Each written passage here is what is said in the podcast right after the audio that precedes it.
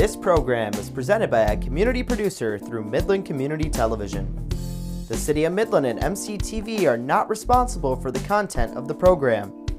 The views presented do not necessarily represent those of the City of Midland or MCTV. If you would like to produce your own program, contact MCTV at 837 3474 or access our website cityofmidlandmi.gov slash mctv. The following presentation of the Midland City Planning Commission will begin in a moment. The Midland City Planning Commission is responsible for overseeing the city's master plan, conducting public hearings, and offering recommendations to the City Council on a wide range of local land use issues. The Planning Commission consists of nine Midland residents who are appointed by the City Council. Planning Commission meets two Tuesdays per month at 7 p.m. in council chambers at City Hall. This presentation is provided by the MCTV Network, a service of the City of Midland. Replays of this meeting can be found on MCTV channel 188 on Charter Spectrum, through channel 99 on AT&T Uverse, or on demand at www.cityofmidlandmi.gov. Select meetings are available on MCTV Network's Government Affairs podcast channel.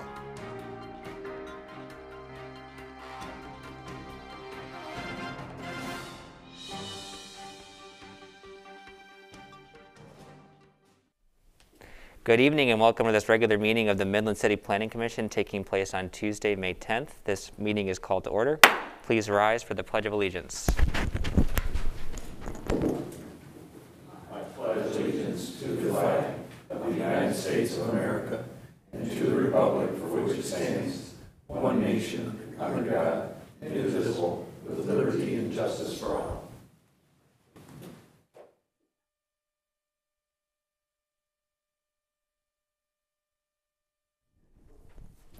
right, will you please call roll? Fields. Here. Decro. Here. Mayville. Here. Collinger. Here. Seibel. Here. Broderick. Here. Bain. Here. All right, we have a quorum.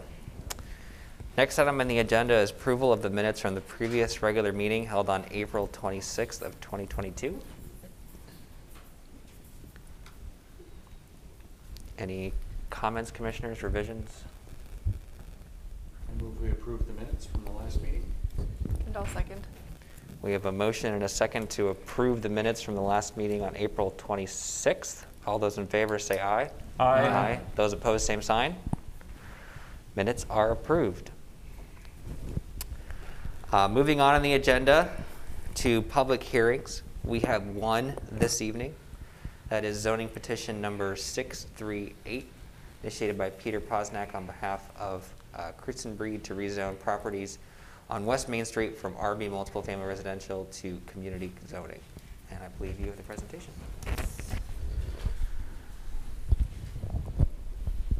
He's getting ready. Just a quick review of our process. We'll have a presentation um, from staff. Then we will invite the petitioner to come up and present. We will then welcome public comments in op- support of the petition, then public comments in opposition. We'll then provide the applicant the opportunity to come back up for final comments and rebuttal. Then we'll close the public hearing and do possible deliberation by the Planning Commission this evening. Floor is yours. So zoning petition number six thirty-eight, um, from Peter Posnack on behalf of Chris Ann Breed. Uh, this is at thirteen twenty and fourteen hundred West Main Street. The area is approximately half an acre, or just over half an acre. And this is a proposal to change these properties from residential B, multiple family residential zoning, to the COM community zoning district. As you can see on the screen, this is the subject property, thirteen twenty being the most eastern property there, and then fourteen hundred West Main Street being the one um, further west there. Um, You can see to the east here is Dahlia Hill. Uh, It kind of wraps around the back here. And then single-family residence here and here, as well as a single-family residence further to the west. Emerson Park can be seen to the south across West Main Street, and then some more single-family residences to the east across Orchard Drive. Looking at the zoning for the subject property, currently it's RB, multiple family residential. To the north, we have residential, RB, multiple family residential, and then single family residential to the north of that. Community zoning, uh, directly adjacent to the subject property. Uh, This is Dahlia Hill, and then single family residence uh, further east. Looking at the future land use, we can see high-density residential for the subject property as well as to the east, or excuse me, west. Uh, Public parks and recreation for the current Dahlia Hill, um, and then institution and civic further east, and then public parks and rec across Main Street there.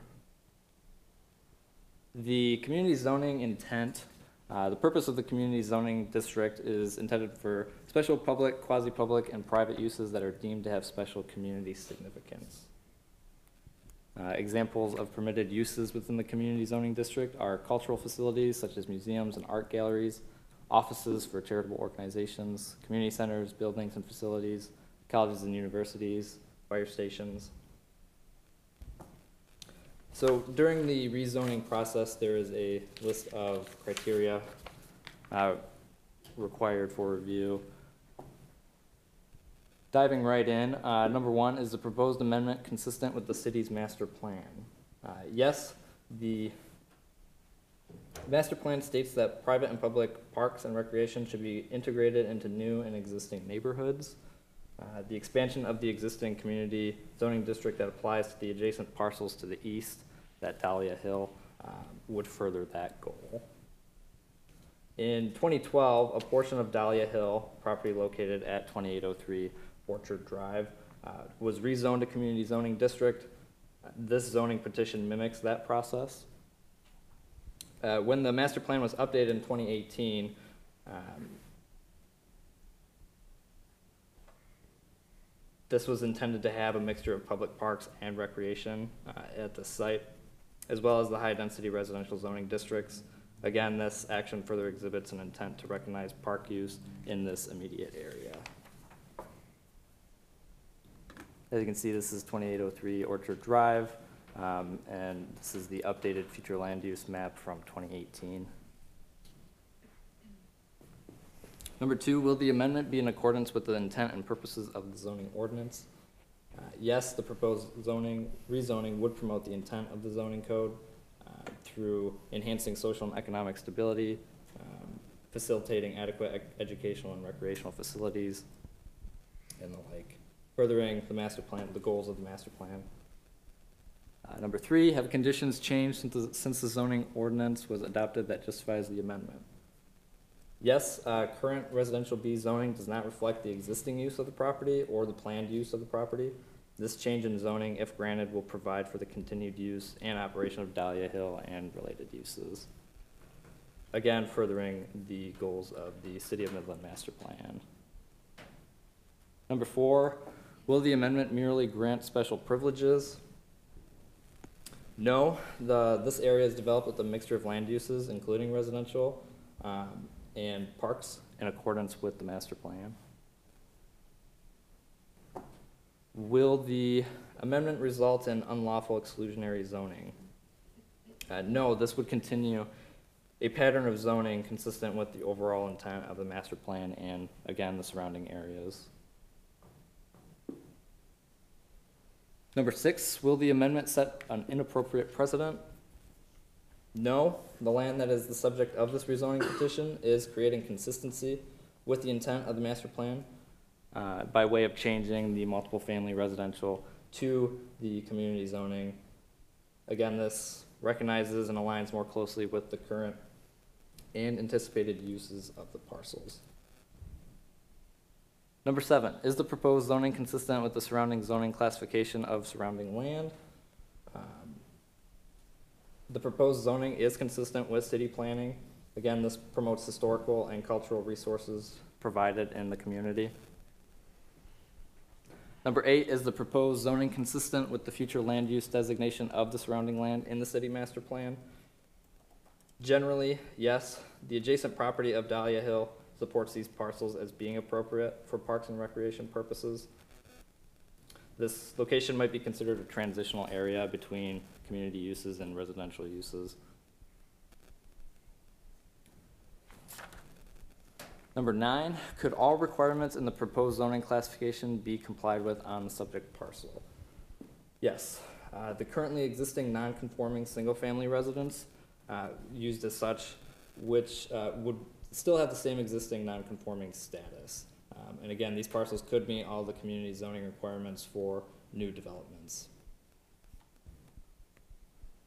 Number ten, is the proposed zoning consistent with trends in land development in the general vicinity of the property in question? Yes, uh, this area has been developing with a mix of uses, including a mix of residential and park uses.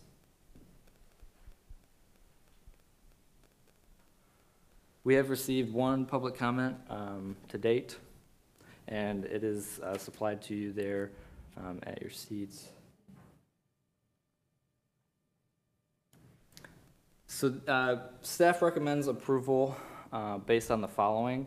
Uh, This is consistent with the master plan goals and continuing to promote the historical and cultural resources provided in the community.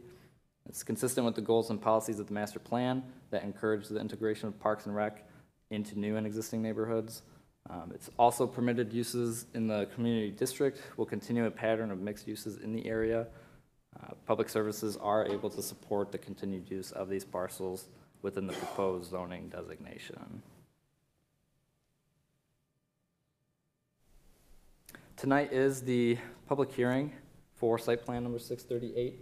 Um, If planning commission would like to uh, waive their rules of procedure, they can make a decision or to recommend to city council tonight as well. If they do that, um, city council, we, we anticipate city council will set a public hearing um, on May 23rd and then hold the public hearing uh, for June 20th.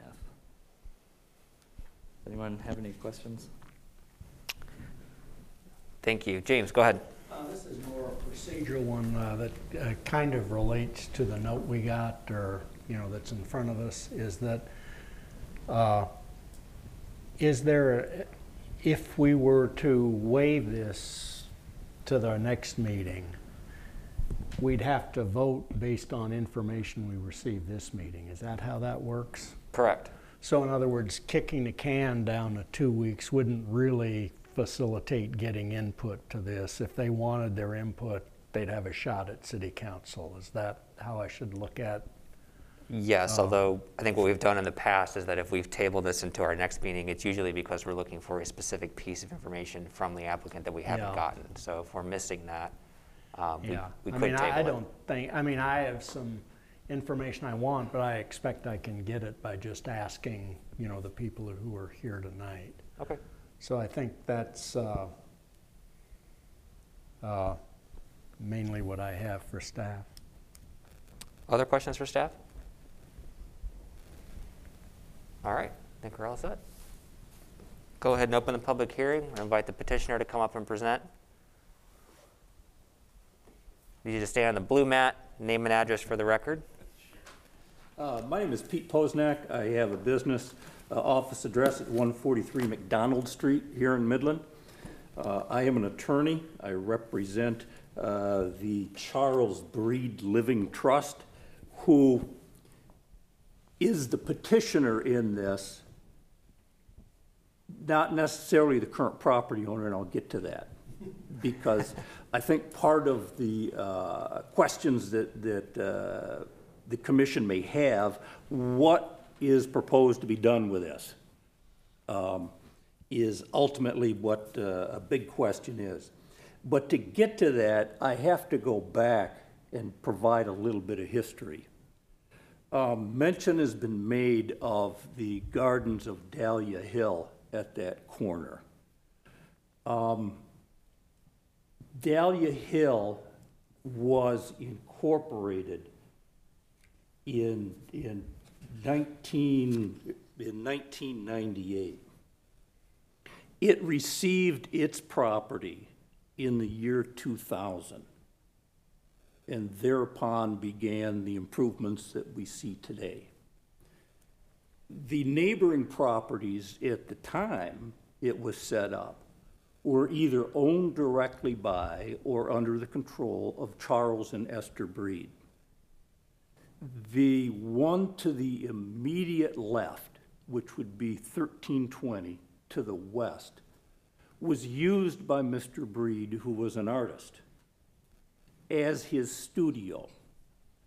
During all the period of time that he was using it as his studio, he resided elsewhere. He was very interested in the arts, very interested in Dahlia Hill, and was one of the incorporators of Dahlia Hill.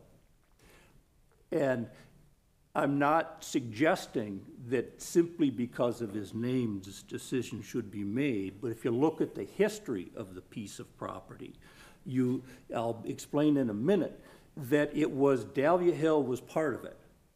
And as it has developed, with the uh, existence of the studio at 1320, then uh, part of what he wanted to do, eh, supported by other members who uh, signed the Articles of Incorporation for an entity called the Equiline Museum, not to be confused with the current owner of 1320.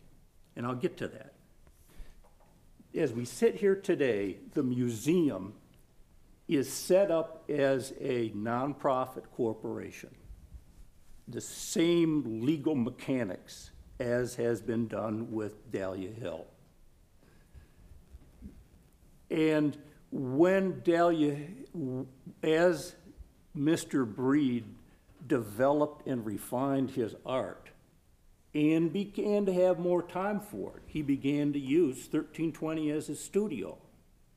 It hasn't been used as a single family residence occupied by someone for it since at least uh, the year 2000, maybe even before that. I don't know the exact date that the Breeds acquired that piece of property. Um, so, shame on the Breeds for having a studio I'll use, I'll even throw in the word commercial. I don't know how much he sold. But, but uh, shame on the breeds for not coming in and changing the zoning classification. It is, however, being treated currently by the city as a non-conforming use.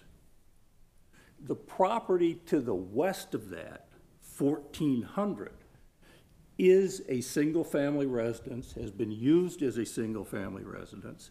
It is owned by the trust at this point in time. And it is intended, will continue to be used as a single-family residence. Now, why would the museum want to have a single-family residence next door to it? Or, or why are we including it in the petition? It's included in the petition because at some point in time in the future, so now we get to what's going to happen in the future. At some point in time in the future, the museum may wish to expand, may wish to use that as perhaps uh, offices, uh, classrooms for uh, education in the art. It could be, uh, but its current planned use is continued as a single-family residence, and the benefit to the museum of having that is that the tenant pays rent. It is a source of funding for the museum. And because it is going to be a so- source of funding to the museum, without getting into the details of it, that income is not 501c3 exempt. I mean, it's a, it's a business, it's an investment. It's an investment that, the, that will allow the museum to perform its purposes. And should it occur, it will be a place for expansion of its purpose. And even if it is expanded in, eh, the museum is expanded in its purpose to include that structure, then before the, the change of use occurs, there has to be a site plan procedure. So it, whether it's done administratively or whether it is done through a more formal process to con, to convert it to classrooms, or to convert it to, to a place for lectures on art, then that's going to be part of the site plan review at that point in time. Now, um, so that's what is going to go on with those things.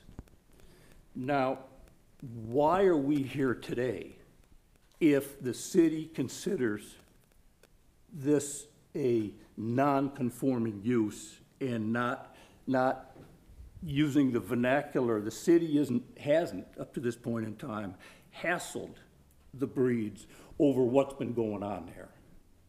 Well, when I became involved in this in 2016, Mr. and Mrs. Breed were elderly. And as I'll explain in a minute, what often happens is that whatever memories there may have among the people involved, the city, the Breeds, Dahlia Hill, those memories not only fade with time, they go away. And so we're trying to make it right for the current use of, with the intended use of both 1320 and 1400. And there is a connection with Dahlia Hill.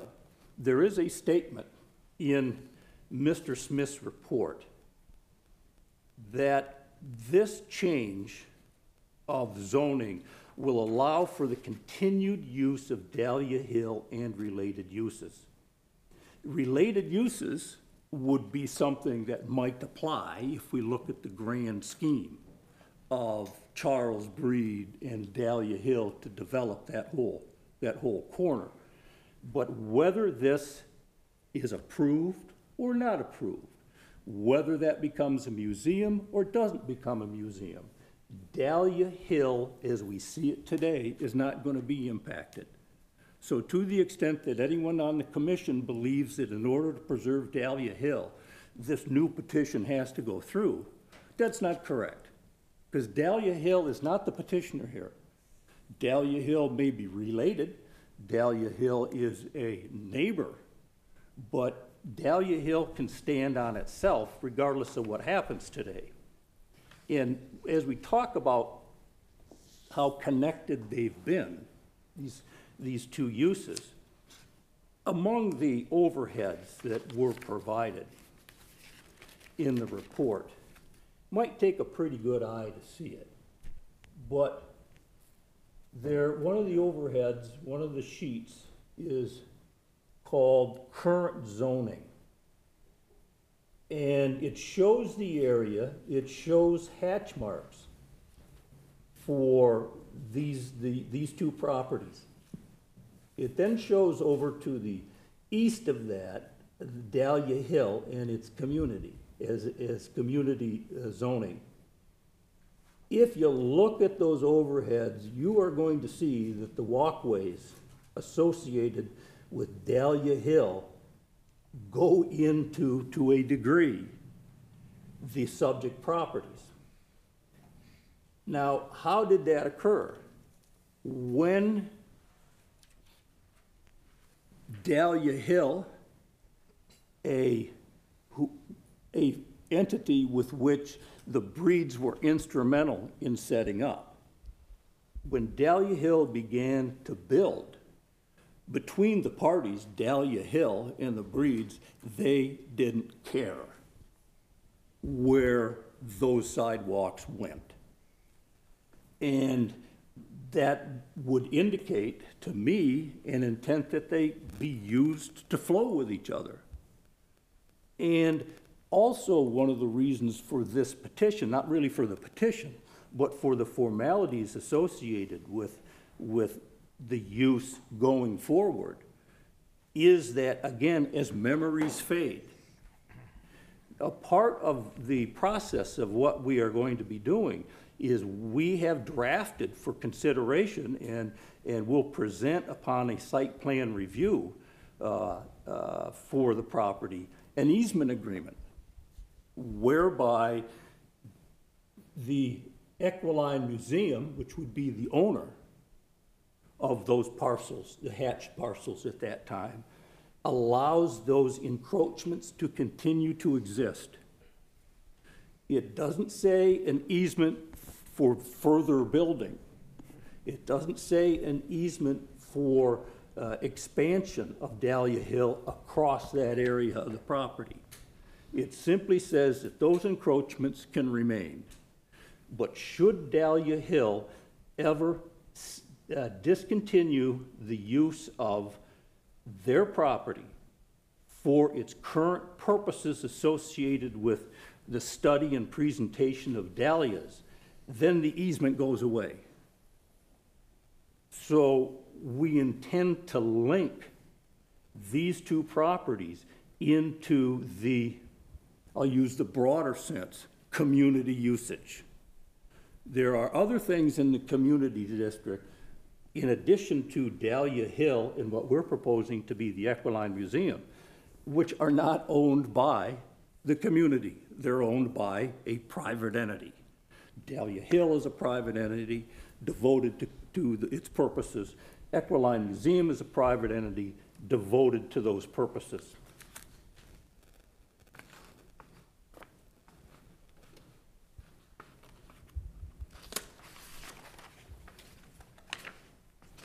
And as we talk about the purposes, and this would be the purpose initially of the use of 1320. Let me read to you a statement in the corporate purpose filed with the uh, state of Michigan for the Equiline Museum.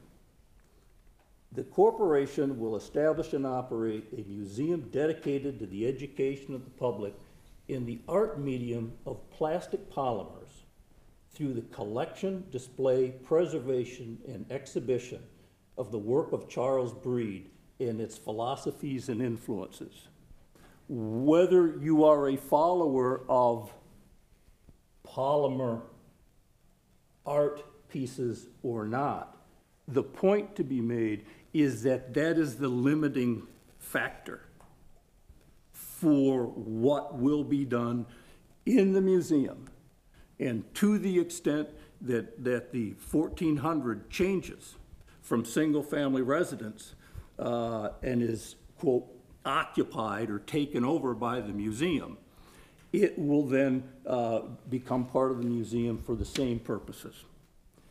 And just as a final comment, I would go back the other way to looking at this issue. And that is that we have an RB zoning district where it is now. It talks about high-density, single-family dwelling units, apartments, condominiums, townhouses. I do not know whether or not any of the commission know exactly where Dahlia Hill and the Breed properties are, but I will indicate that there are topographical limitations, in my opinion. I'm not a builder. I'm not an engineer.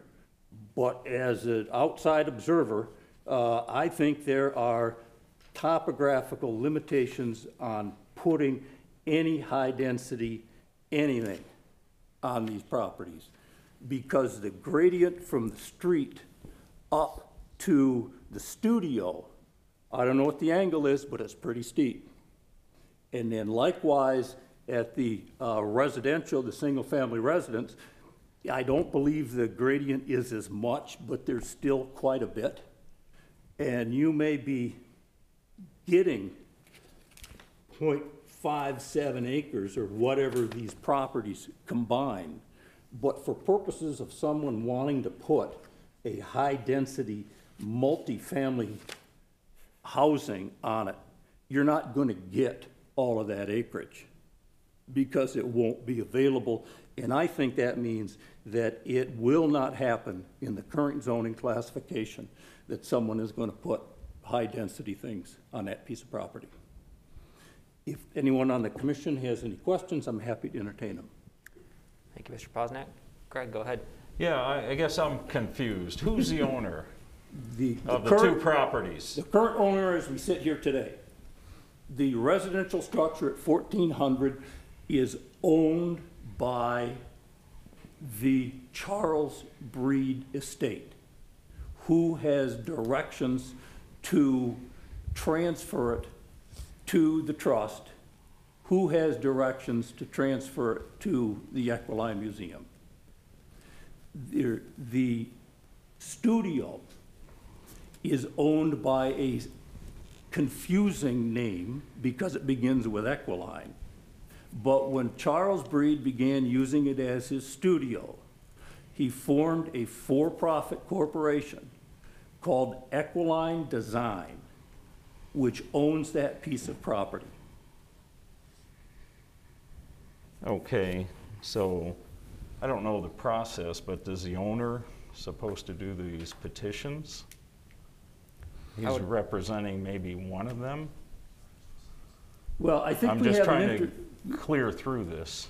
I'm not understanding either who the owner of the first property is. Even after that answer, Oh, I still sure, don't know. sure. Uh, if you look at the handout, the, the, the overhead map that Mr. Smith gave you, there is the hash mark.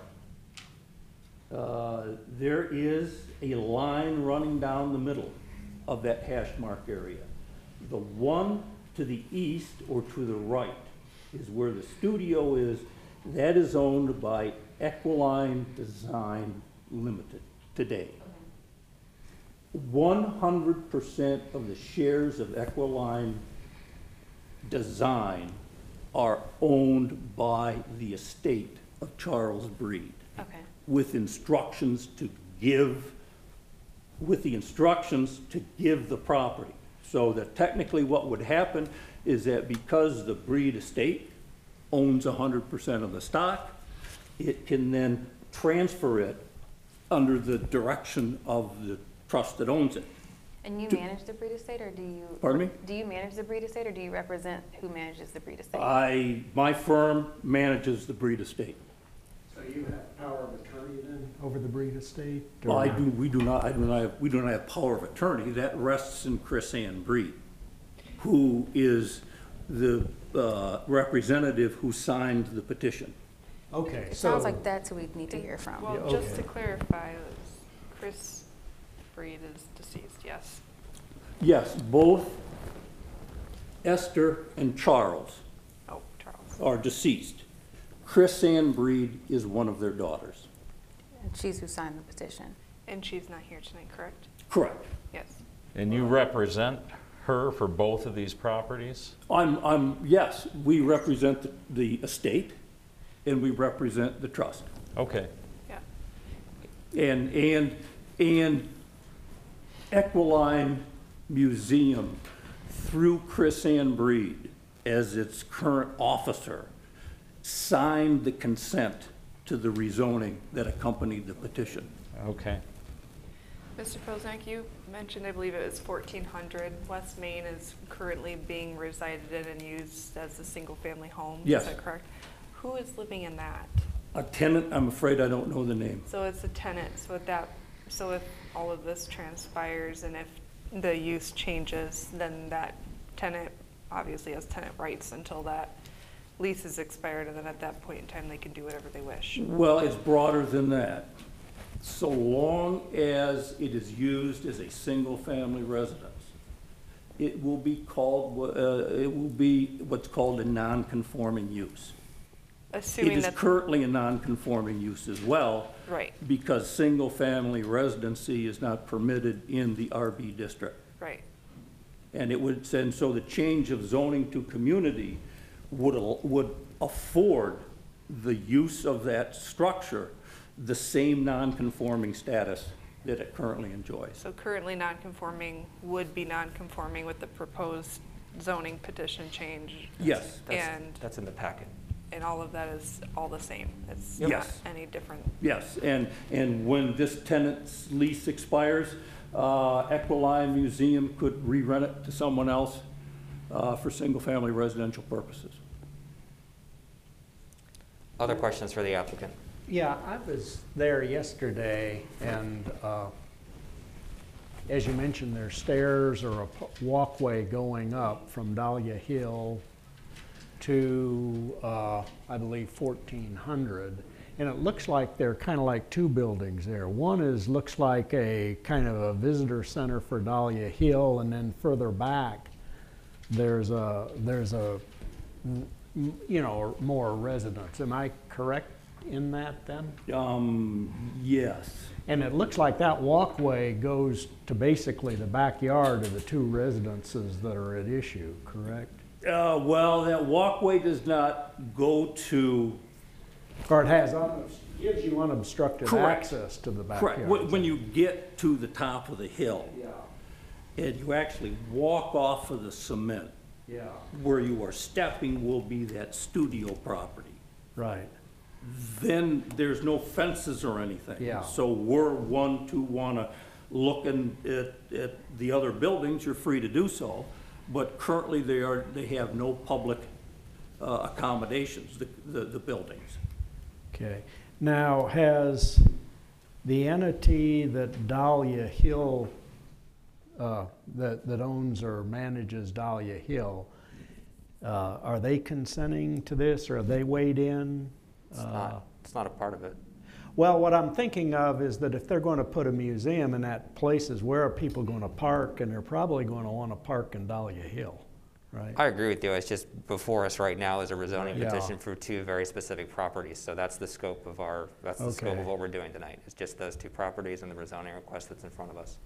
Yeah, from multiple family to community, that's it. Exactly. That's it.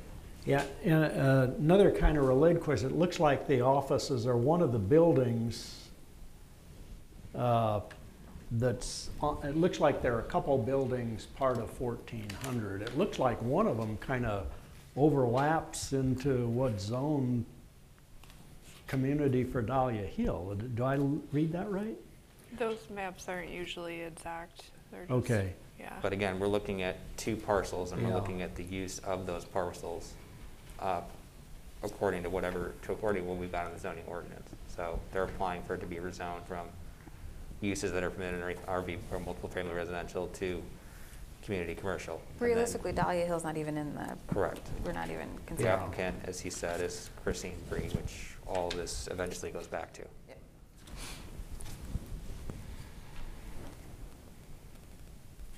Other questions, James? Well, it- it- I, th- I think we've touched on it, and it sounds like it doesn't make any difference, but their intent in the near term, if this gets the second property, the thirteen twenty, is rezoned in, with an intent that it'll be a, a rental property.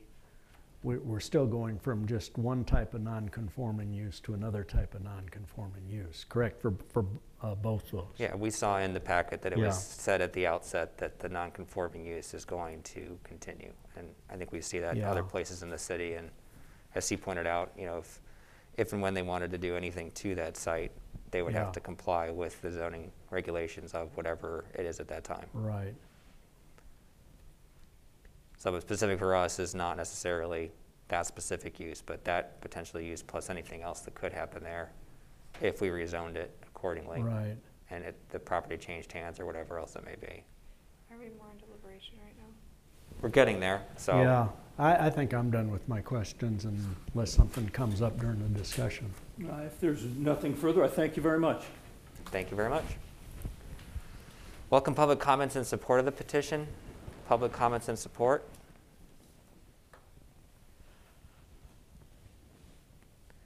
Public comments in opposition to the petition. Name and address, please. Marty McGuire, 2910 Valley Drive.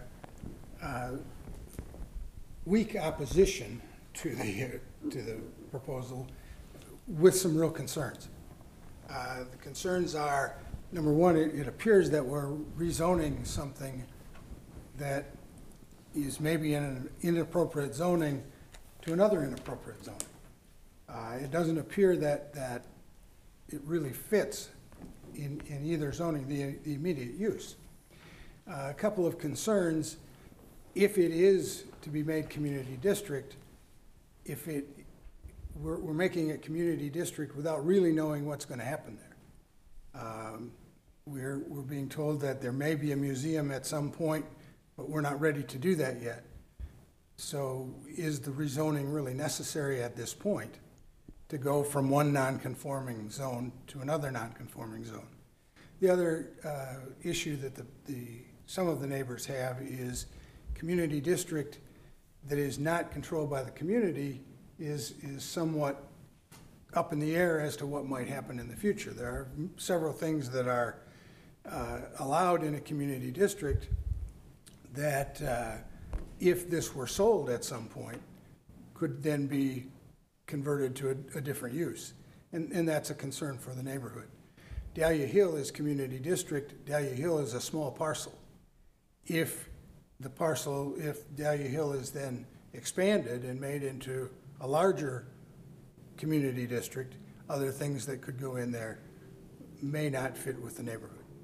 Those are the concerns that we have. Thank you for sharing your concerns, Marty. Other public comments in opposition? Public comments in opposition? All right, we'll go ahead and invite the petitioner back up for final rebuttal and comments if they would like. Yes, thank you. And this goes to uh, one of the questions that I fielded in my earlier presentation. Um, I think, or I hope, that uh, Mr. Smith will support me in the following proposition. The following proposition is it doesn't have to be the owner that it's the, is the petitioner.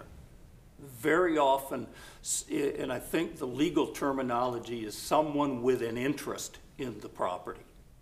It frequently occurs, uh, and I'm sure you see it frequently, I'd be surprised if you hadn't, that a prospective purchaser of a piece of property will come in and ask for a rezoning. Well, we're not, that, that prospective purchaser is not the owner of it. That prospective purchaser probably has the owner's consent on file with the city, as we have with this, uh, these pieces of property. So there is nothing, there is no stretch of legal reasoning, there is no stretch of, of, of trickery uh, associated with the trust and the museum not owning the property at this point in time. We want to make it right before we irrevocably commit to transfers of property.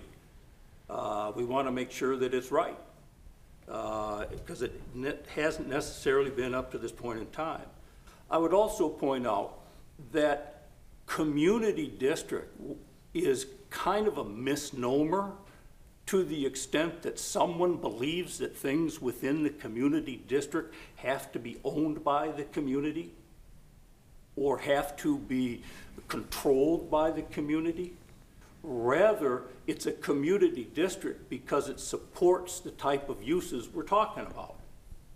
So, uh, my reading of the corporate charter for Equiline Museum is just to tell you what the intentions are at this point in time. And I go back to, if this doesn't happen and we go back to RB uh, uh, residential, the prospects of there being an RB residential use on that piece of property, I submit, are very small.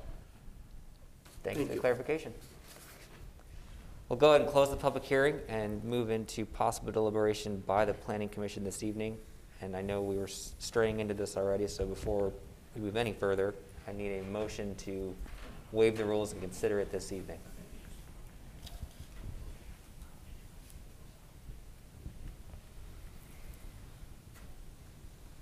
Hearing none, wondering what the hesitation might be or the additional information that might be needed. Yes, uh, Well, uh, and this, in my opinion, isn't something that uh, we need to hold up on, but uh, it could maybe be addressed uh, as just a contingency, but uh, I'm not a lawyer. I don't think any of us are lawyers. I'd feel a little bit more comfortable if the city attorney would just kind of sign off that, uh, uh,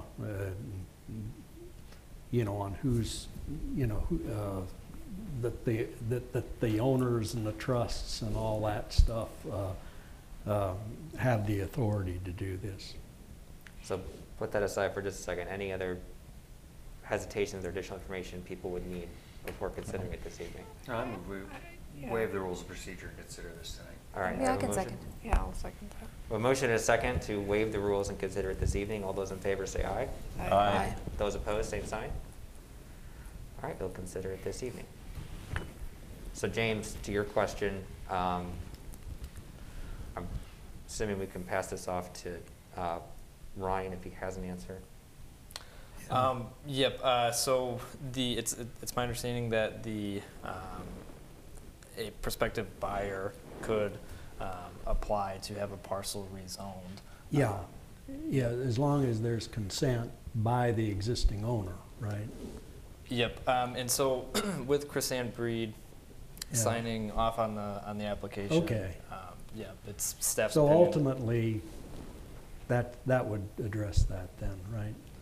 Yeah, Okay. Okay, so the staff is uh, okay with this Yes. going forward in the manner? Okay. yes, yep. That's all I needed to hear. Yeah, And I go back to, to your point, James, I shared the similar concern, but um, I think we heard, it was a good point around, like, Yeah. when we get site plans, like, we have engineering and design firms who are applying on behalf Yeah. of the applicant. Um, So, Yeah. The, my questions were really around because he said somebody was not the owner, and I was very confused on who's the owner, who's representing who, and what's going on, so, um, as Yeah. long as the staff is okay with this here, we'll go forward with that. yeah. With the one being non-conforming use still fourteen hundred, it sounds like thirteen twenty would be turned into a conforming use, and it's in, you're saying no? I mean, it's still single family in an RB, right? I think the intention is to eventually um, turn that into a, a, a museum. Uh, as it stands right now, with it being a single-family residence, same as- twenty as well? Correct. Yep. Same as fourteen hundred. Uh, those would be Yeah. considered existing non-conforming or, or legal non-conforming. So that that won't change with this rezoning. Yeah.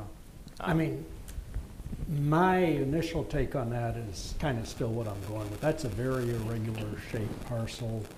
We have uh, precedent for uh, when uh, zoning requests are for adjacent properties and things are kind of, you know, borderline or transition to, and unless there's, looks like it's going to create problems. Uh, You know, there's, I wouldn't say ironclad precedent for it, but we, you know, I've been involved in a lot of those kind of things. And this property is weirdly shaped, you know, and uh, so uh, based on what I know and also the fact that just RB there just doesn't feel right anyway. I'm comfortable with those two making it a maybe more, if not contiguous, at least regularly shaped, par- uh, uh, you know, application of uh, zoning.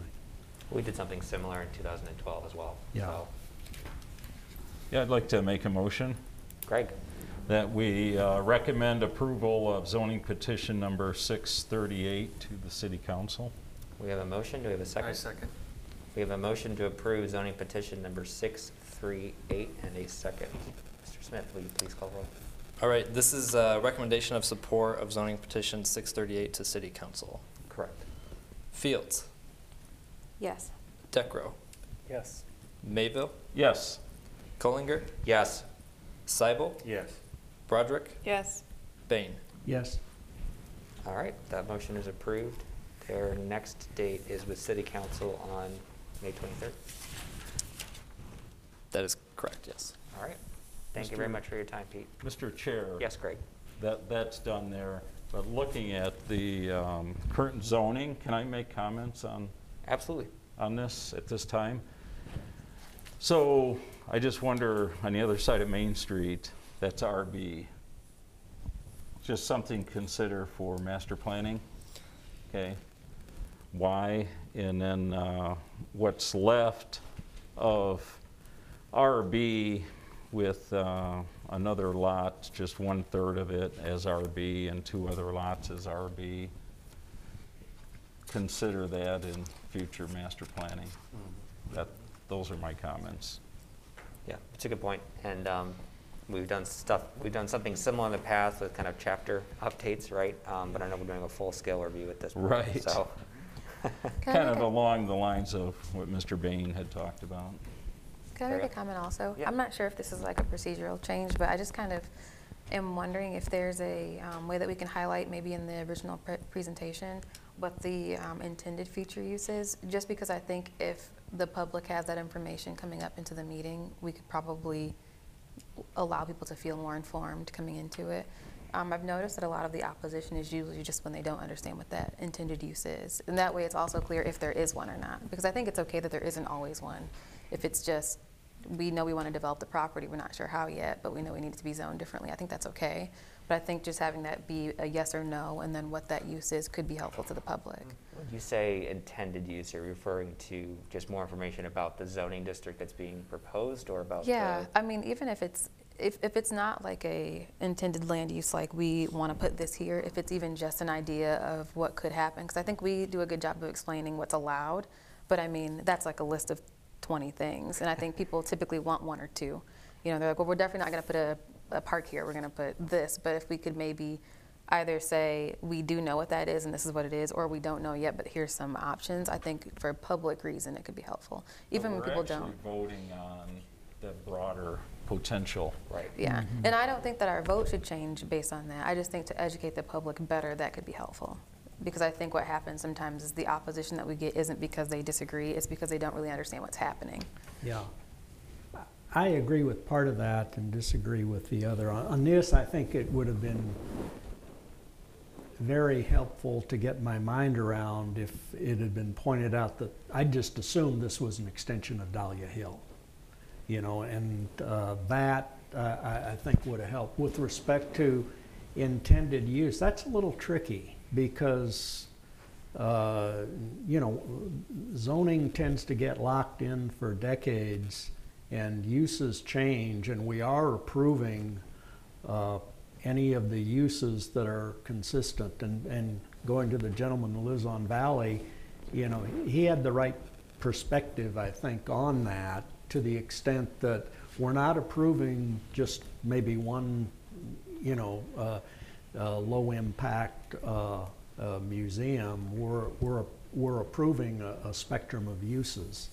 And uh, we don't want to mislead the public on that. And the example that comes to me was, uh, uh, I think years ago, they were thinking about putting a coal plant, you know, electrical plant in one of the areas. And yeah, it was one of the, uh, uh, you know, industrial zones, but people accepted that it was an industrial zone, but then, no, no, no, no, no coal plant, and it's sorry. I mean, you know, it was zoned that way, if I recall how that came down. And, you know, the economics changed, and that didn't happen, but uh, uh, I'd be leery about, uh, uh, even if there is a, a, a very good idea what's going in initially, uh, things change. Well, the reason why I asked Ariel is because um, intended use is not one of the 10 criteria that we're allowed to use in our evaluation. So I think you're right, it helps the public, uh, from an upper citizen standpoint, better understand. And I think a lot of times we get that, whether we ask for it or Mhm. not, when That's the true, applicant yeah. presents. But um, to James's point, to a certain degree, from our perspective as planning commission, we have to consider the ten criteria that are in front of us. None of them are about the specific intended use. All of them are about Right. the full spectrum of uses that could be there even if the property changed hands, so. Um, but I think you're right that even that explanation, if we continue to make it, would be helpful to opposition. Um, and just a better understanding about what those possible uses might be would be helpful Yeah. too. That way we know we're getting like true opposition and not just a misunderstanding. Because sometimes it's like, oh, we have a public comment in opposition, even that I think can have a connotation. Sure. But then when we look at it and it's like, oh, I just don't actually know what they want to do, that's not really an opposition. Right. That's just a request for more information. Right. Well, we had a concern this evening that was Yeah. somewhat similar to that. Yeah. so. All right. Uh, Consider that old business. We'll move on to public comments unrelated to items on the agenda. Any public comments unrelated to items on the agenda? Uh, Any new business? I'll open that up to the commissioners. Any new business or other topics we want to address at this time? Yes, Greg? not necessarily new business, but on the agenda sheets, it would be good to continue to have the uh, public uh, comment process on each time on this. Because once that gets lost off one of these, it'll carry on and on and on. And it would be good uh, for a chairperson or vice chair that steps in if you're absent to have that in front of them uh, to be able to go through. I'm gonna go back and check the tape and make sure what I rattled off at the beginning is uh, consistent. I've done it enough that I think I've got Right, it memorized, but I'm, I may I'm right, step. right, Ted? If you had, if you had to step in today, you'd go, okay, what is the process? Yeah, Ryan, I think that would be helpful, is if we're able to include those. Used to be on there. Particularly because they go Absolutely. out to the public as well, to Ariel's point. it would Yep, be helpful yeah, too. we Yeah. will definitely make sure that that's included on there. Or there. we can just skip the parts you don't include. Uh, Any other new business from the commissioners? All right, Uh, communications, I am seeing none, correct, Ryan? That is correct. Uh, For the report of the chairperson, um, I know we spoke a lot uh, last meeting about um, the master planning process, but also about the participation subcommittee as well. So um, just wanted to ask the subcommittee if you've been able to meet, if there's been a chair elected or a vice chair. We've just, Craig and I were talking about, tonight I'll put a Can I email Ron's out to email? the four of us to coordinate what that looks like. Okay, So we'll have perfect. that started today. I would have done that, but I don't have emails of the other people, so I was saying, does somebody have those? Because I don't retain emails, I just erase things as they come through. And that's something you can provide us to as well, Ryan? Yep, absolutely. And that's going to be you helping with that, Jamie? Yeah. Okay, so Ryan will help and make sure that you have. Okay. You know, we'll do a missing. proposal for a chair and all of that, uh, so it did not occur. But it occurred to me that we- I needed emails of everybody uh, in order to do that, and Jamie said she could do that. Okay. Yeah, I just, I, I I appreciate that. I, as I've thought more about um, things since the last meeting, um, I just keep coming back to public participation. I think a lot of what um, we heard last time was about different stakeholders in the community and continuing to engage them. And um, I've heard a lot of good things from multiple people on this commission about that topic in particular, but just in general about how we can drive more public participation in the master planning process, but otherwise as well. So, um, and I mean, we've, we've got an agenda item, as we just talked about, that is new business. So um, whether it's that or even the chairperson, um, you know, as the committee continues to work, um, would love to, you know, obviously carve out some time to, to talk about some of these important things, so. Uh, With that, I will move over to the report of the planning director, Ryan. Not much to report. Um, The Urban3 analysis um, that was part of the kind of master planning process, um, kind of before Grant left and kind of as I was stepping in, um, there is a final presentation for that that's ready to go. Um, I think ideally, city staff would like to see a joint presentation between city council and uh, planning commission. So uh, we'll be working on scheduling something, um, finding availability with the planning commission and city council. So uh, I would look forward to um, a poll of some sort going out to the membership, um, asking for available dates for that, um, as well as Brad, I think, uh, reaching out to city council members to kind of get that scheduled. Great. Um, And if, uh, I correct in assuming that once we do get that scheduled, um, potentially even getting questions from commissioners ahead of time might be useful so that uh, the consultants are prepared and um, might be able to address some of them during their presentation? Um, yes, yep, yeah, that, that would be a good idea. And I'm, part of me is saying that is that if you have questions now, I would encourage you to be emailing them to Ryan, so, because if this doesn't happen until like July, like, want to make sure that we don't lose track of those over, over a couple of months. Great. And then, uh, Brad, I think I was going to turn it over to you as well, correct? Yep. So we'll uh, just give you a quick update sort of on, on a few different things. Um, one, in the interim time, obviously without a planning director seated, um, Ryan is going to be your principal uh, staff liaison. So any communications from yourselves uh, should go through Ryan and just recall, don't be getting amongst yourselves um, and skipping that process. Make sure Ryan's your go-to for that. Um, and then as far as uh, additional support, I'll be sitting in and participating and working with Ryan through this interim period of time as well. So the two of us will keep things moving, keep them coming forward to the Planning Commission uh, as needed. Um, we also have uh, an opening, and Ted, I know you're leaving uh, into your term here, so we actually have two openings uh, on the Planning Commission that are coming up.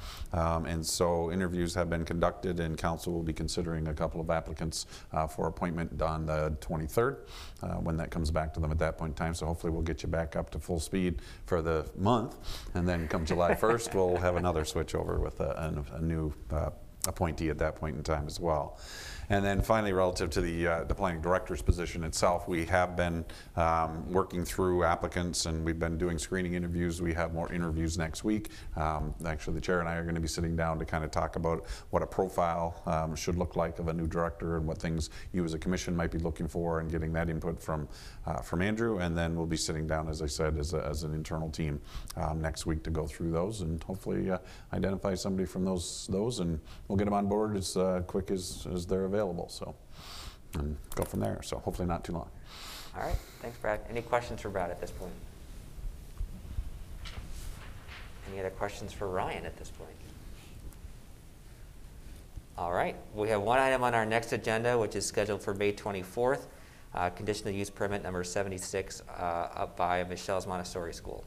So that is our one agenda item for now, and uh, with that, I'm looking for a final motion. I move that we adjourn. We have a motion? I second. We have a motion and a second to adjourn. All those in favor say aye. Aye. Those opposed, same sign. We are adjourned.